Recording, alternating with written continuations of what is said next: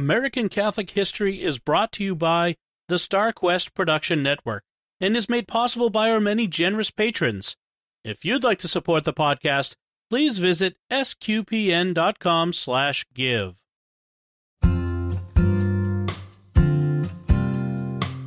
Hello, and welcome to American Catholic History. If you like our podcast, be sure to rate us and give us a review wherever you get your podcasts. I'm Noelle Heaster Crow. And I'm Tom Crow. Today we're talking about Father Peter Whelan, an Irish immigrant priest who became known as the Angel of Andersonville. His story really gets interesting during the Civil War, but he had already lived a full life before that, beginning in Ireland. So let's start there. Sure. So Father Peter Whelan was born in County Wexford, Ireland in 1802, and in the 1820s he went to college in Kilkenny, where he was educated in the classics and mathematics. And that's about all we know about him prior to his decision to come to the United States. Classics and mathematics. Not a typical combination. No, not really, but as history would bear out, he wasn't a typical person. So, what prompted him to come to the United States? Well, he had heard appeals for missionary priests from John England, the dynamic Irish born first bishop of Charleston, South Carolina, and he decided that that was what he should do. So he immigrated in 1829, and the following year he was ordained a priest for Charleston. At the time, the Diocese of Charleston covered all of South Carolina, as well as North Carolina and Georgia. He was one of very few priests in that vast diocese, and he was moved around a lot. He offered the first Mass in Raleigh, North Carolina, and built the first Catholic church there. Eventually, he was stationed at the parish of the Purification of the Most Pure Heart of Mary in Locust Grove, Georgia, where he celebrated the first Mass in that state, built the first Catholic church, and established the first Catholic community. We should stipulate that these first were the first since the U.S. was founded and North Carolina and Georgia became states. Right. The Georgia martyrs and the missionaries of Las Floridas had been there a few hundred years before. Check out episode 20 for more. But since the Revolutionary War and the establishment of dioceses within the U.S., Peter Whelan was a trailblazer. He was also an excellent pastor of souls. Yes, he clearly took care to make sure his flock was catechized and formed well. After a visit to Locust Grove, the second bishop of Charleston, Ignatius Reynolds, said, in the diocese, there is not a congregation, remote and as rural as it is, in which, taking proportionate numbers into the scale, we find the youth are more moral, orderly, and better instructed. He spent nearly 20 years of his life in Locust Grove, but big changes were coming. Right. The uh, potato famine, the Great Hunger, ravaged his native Ireland in the 1840s, forcing thousands to flee. Savannah became a destination for many of them, causing the Catholic population to swell. In 1850, due to the incredible increase in Catholic population, the Diocese of Savannah, which covered the whole of Georgia, was separated out from Charleston. Father Whelan became a priest of this new diocese. He was tapped for various assignments, eventually serving as both vicar general and then diocesan administrator after the bishop suddenly died in 1859. But even with his administrative duties, his care was always for souls.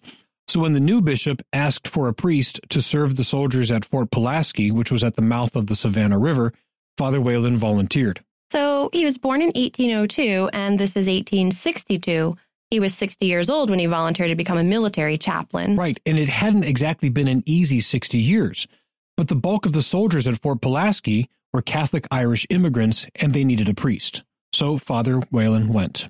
Fort Pulaski had been built after the War of 1812 by the federal government, but in 1861, as the Civil War was just beginning, the state of Georgia seceded from the Union.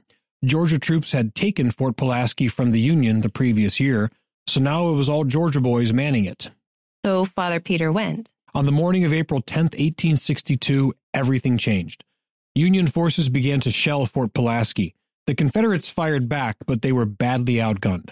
After 30 hours of bombardment, the Confederate generals surrendered the fort. Amazingly, not one soldier died. The Union general offered Father Whelan his freedom, recognizing that he was a non combatant, but Father chose to stay with the men. They were all loaded onto ships and taken north to a POW camp on Governor's Island in New York Harbor. At Governor's Island, the officers were given decent quarters and freedom to walk about the island. They were treated well. The enlisted men, on the other hand, fared far less well. Right. They were confined to an old decrepit fortification called Castle William. They didn't get much food. Illness ran rampant like measles, typhoid, and pneumonia. It was to these men that Father Whelan devoted himself. He would offer Mass, hear confessions, give encouragement, and find what human comforts and medicines he could for them. He wrote to Father William Quinn, the pastor of St. Peter Parish on Manhattan Island, for help. Father Quinn organized relief, sending shipments of needed supplies. He also petitioned the Union general in charge to give the aged Father Whelan his freedom so he might go live at St. Peter's. The general acquiesced and discharged Father Whelan on parole. Father Whelan was free to move on and off Governor's Island, and he worked to organize further aid, but he refused the offer to live at St. Peter's, opting once again to live with his men. There's one episode that really shows his care for the men. The Confederate officers had noticed that Father Whelan's suit was getting quite threadbare, so a group of them chipped in and bought him a new suit of clothes, and one night, while he was sleeping, they put it in his room.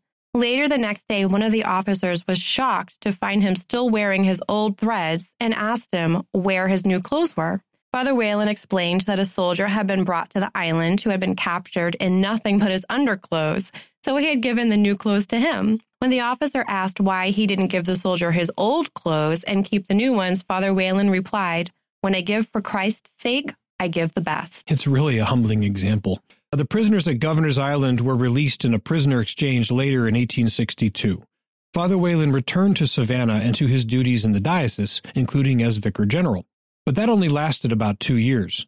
In May of 1864, a report came from southwest Georgia of a horror. The POW camp at Andersonville, Georgia had been established just four months earlier, and it was already a hell on earth. Made to hold 10,000 prisoners, Andersonville was already at 12,000 by May.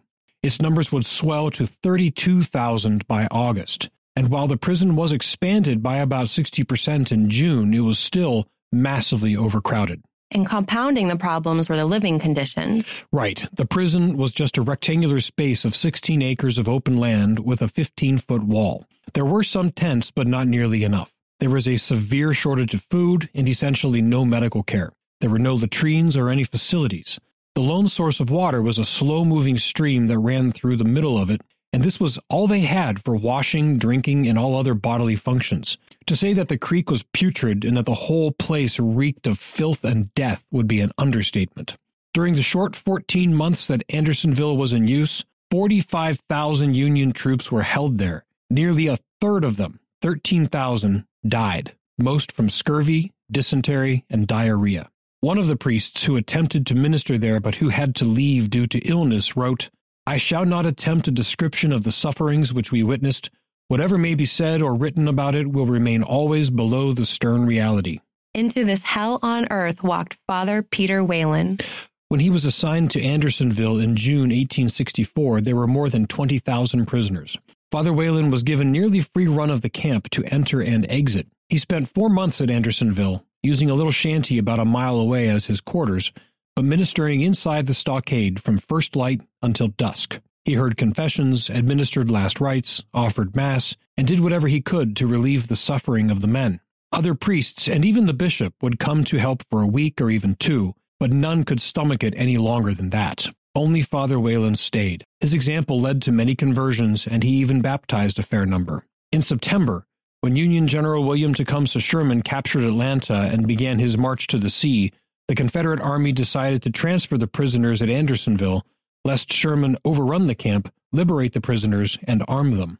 Nearly 30,000 were transferred through the end of September, with only the dying and those too sick to move remaining.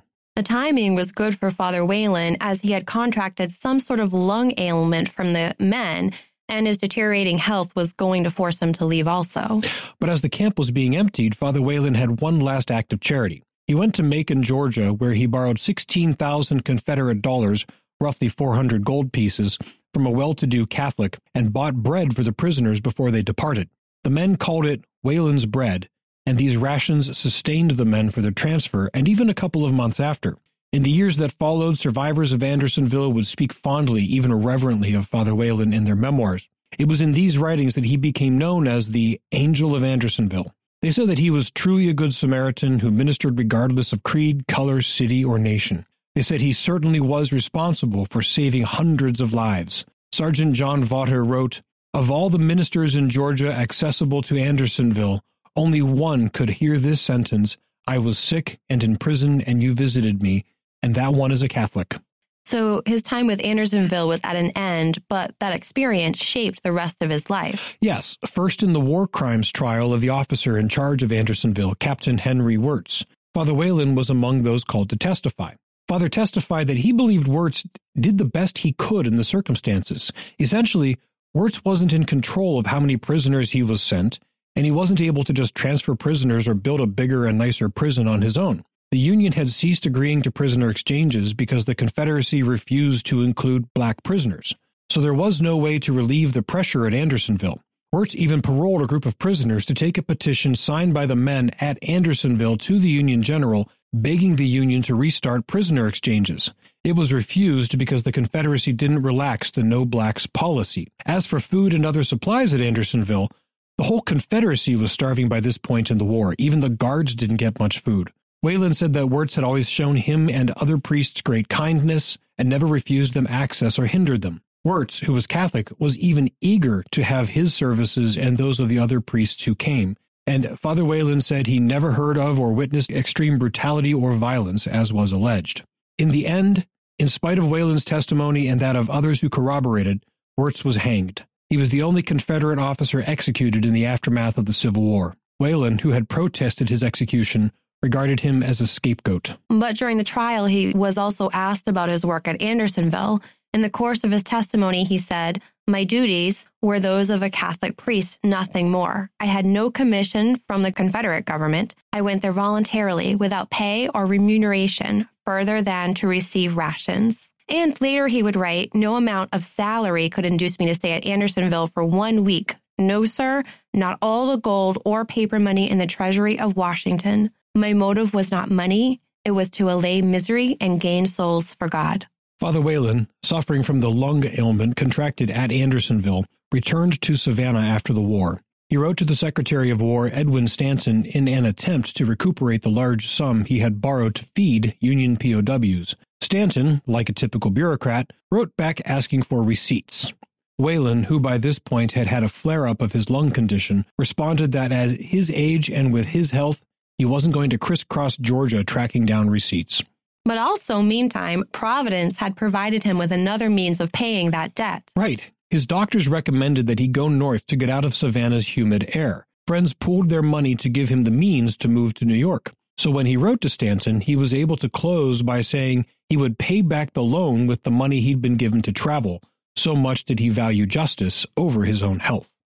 Father Whelan was made pastor of St. Patrick's Parish in Savannah in 1868. In late January of 1871, his health, which had been delicate since Andersonville, took a severe turn for the worst. An announcement was made of his imminent death. On January 28th, the Savannah Morning News wrote of him The good old man is passing from earth to that heaven reserved for such as he, where he will receive the reward due to his godly life. The good and true, especially those who have known him at the bivouac, the battle's front, at the couch of the sick, wounded and dying, and at the altar, will mourn his loss. Father Peter Whelan passed away on February 6, 1871, at 69 years old. He lay in state in the cathedral and was buried in purple vestments, a dignity usually reserved for prelates. His funeral procession included 86 carriages, people of all faiths, and from all over, and was the longest Savannah had ever seen. You've been listening to American Catholic History on the StarQuest Production Network. If you've been enjoying our podcast, please be sure to give us a rating and a review. To learn more about today's topic, to find previous episodes, and to send feedback, please visit sqpn.com slash history. You can email us at history at sqpn.com or find us on social media at facebook.com slash American Catholic History or follow StarQuest on Twitter at SQPN. I'm Noelle Heaster Crow. And I'm Tom Crow. Thank you once again for joining us on American Catholic History on StarQuest.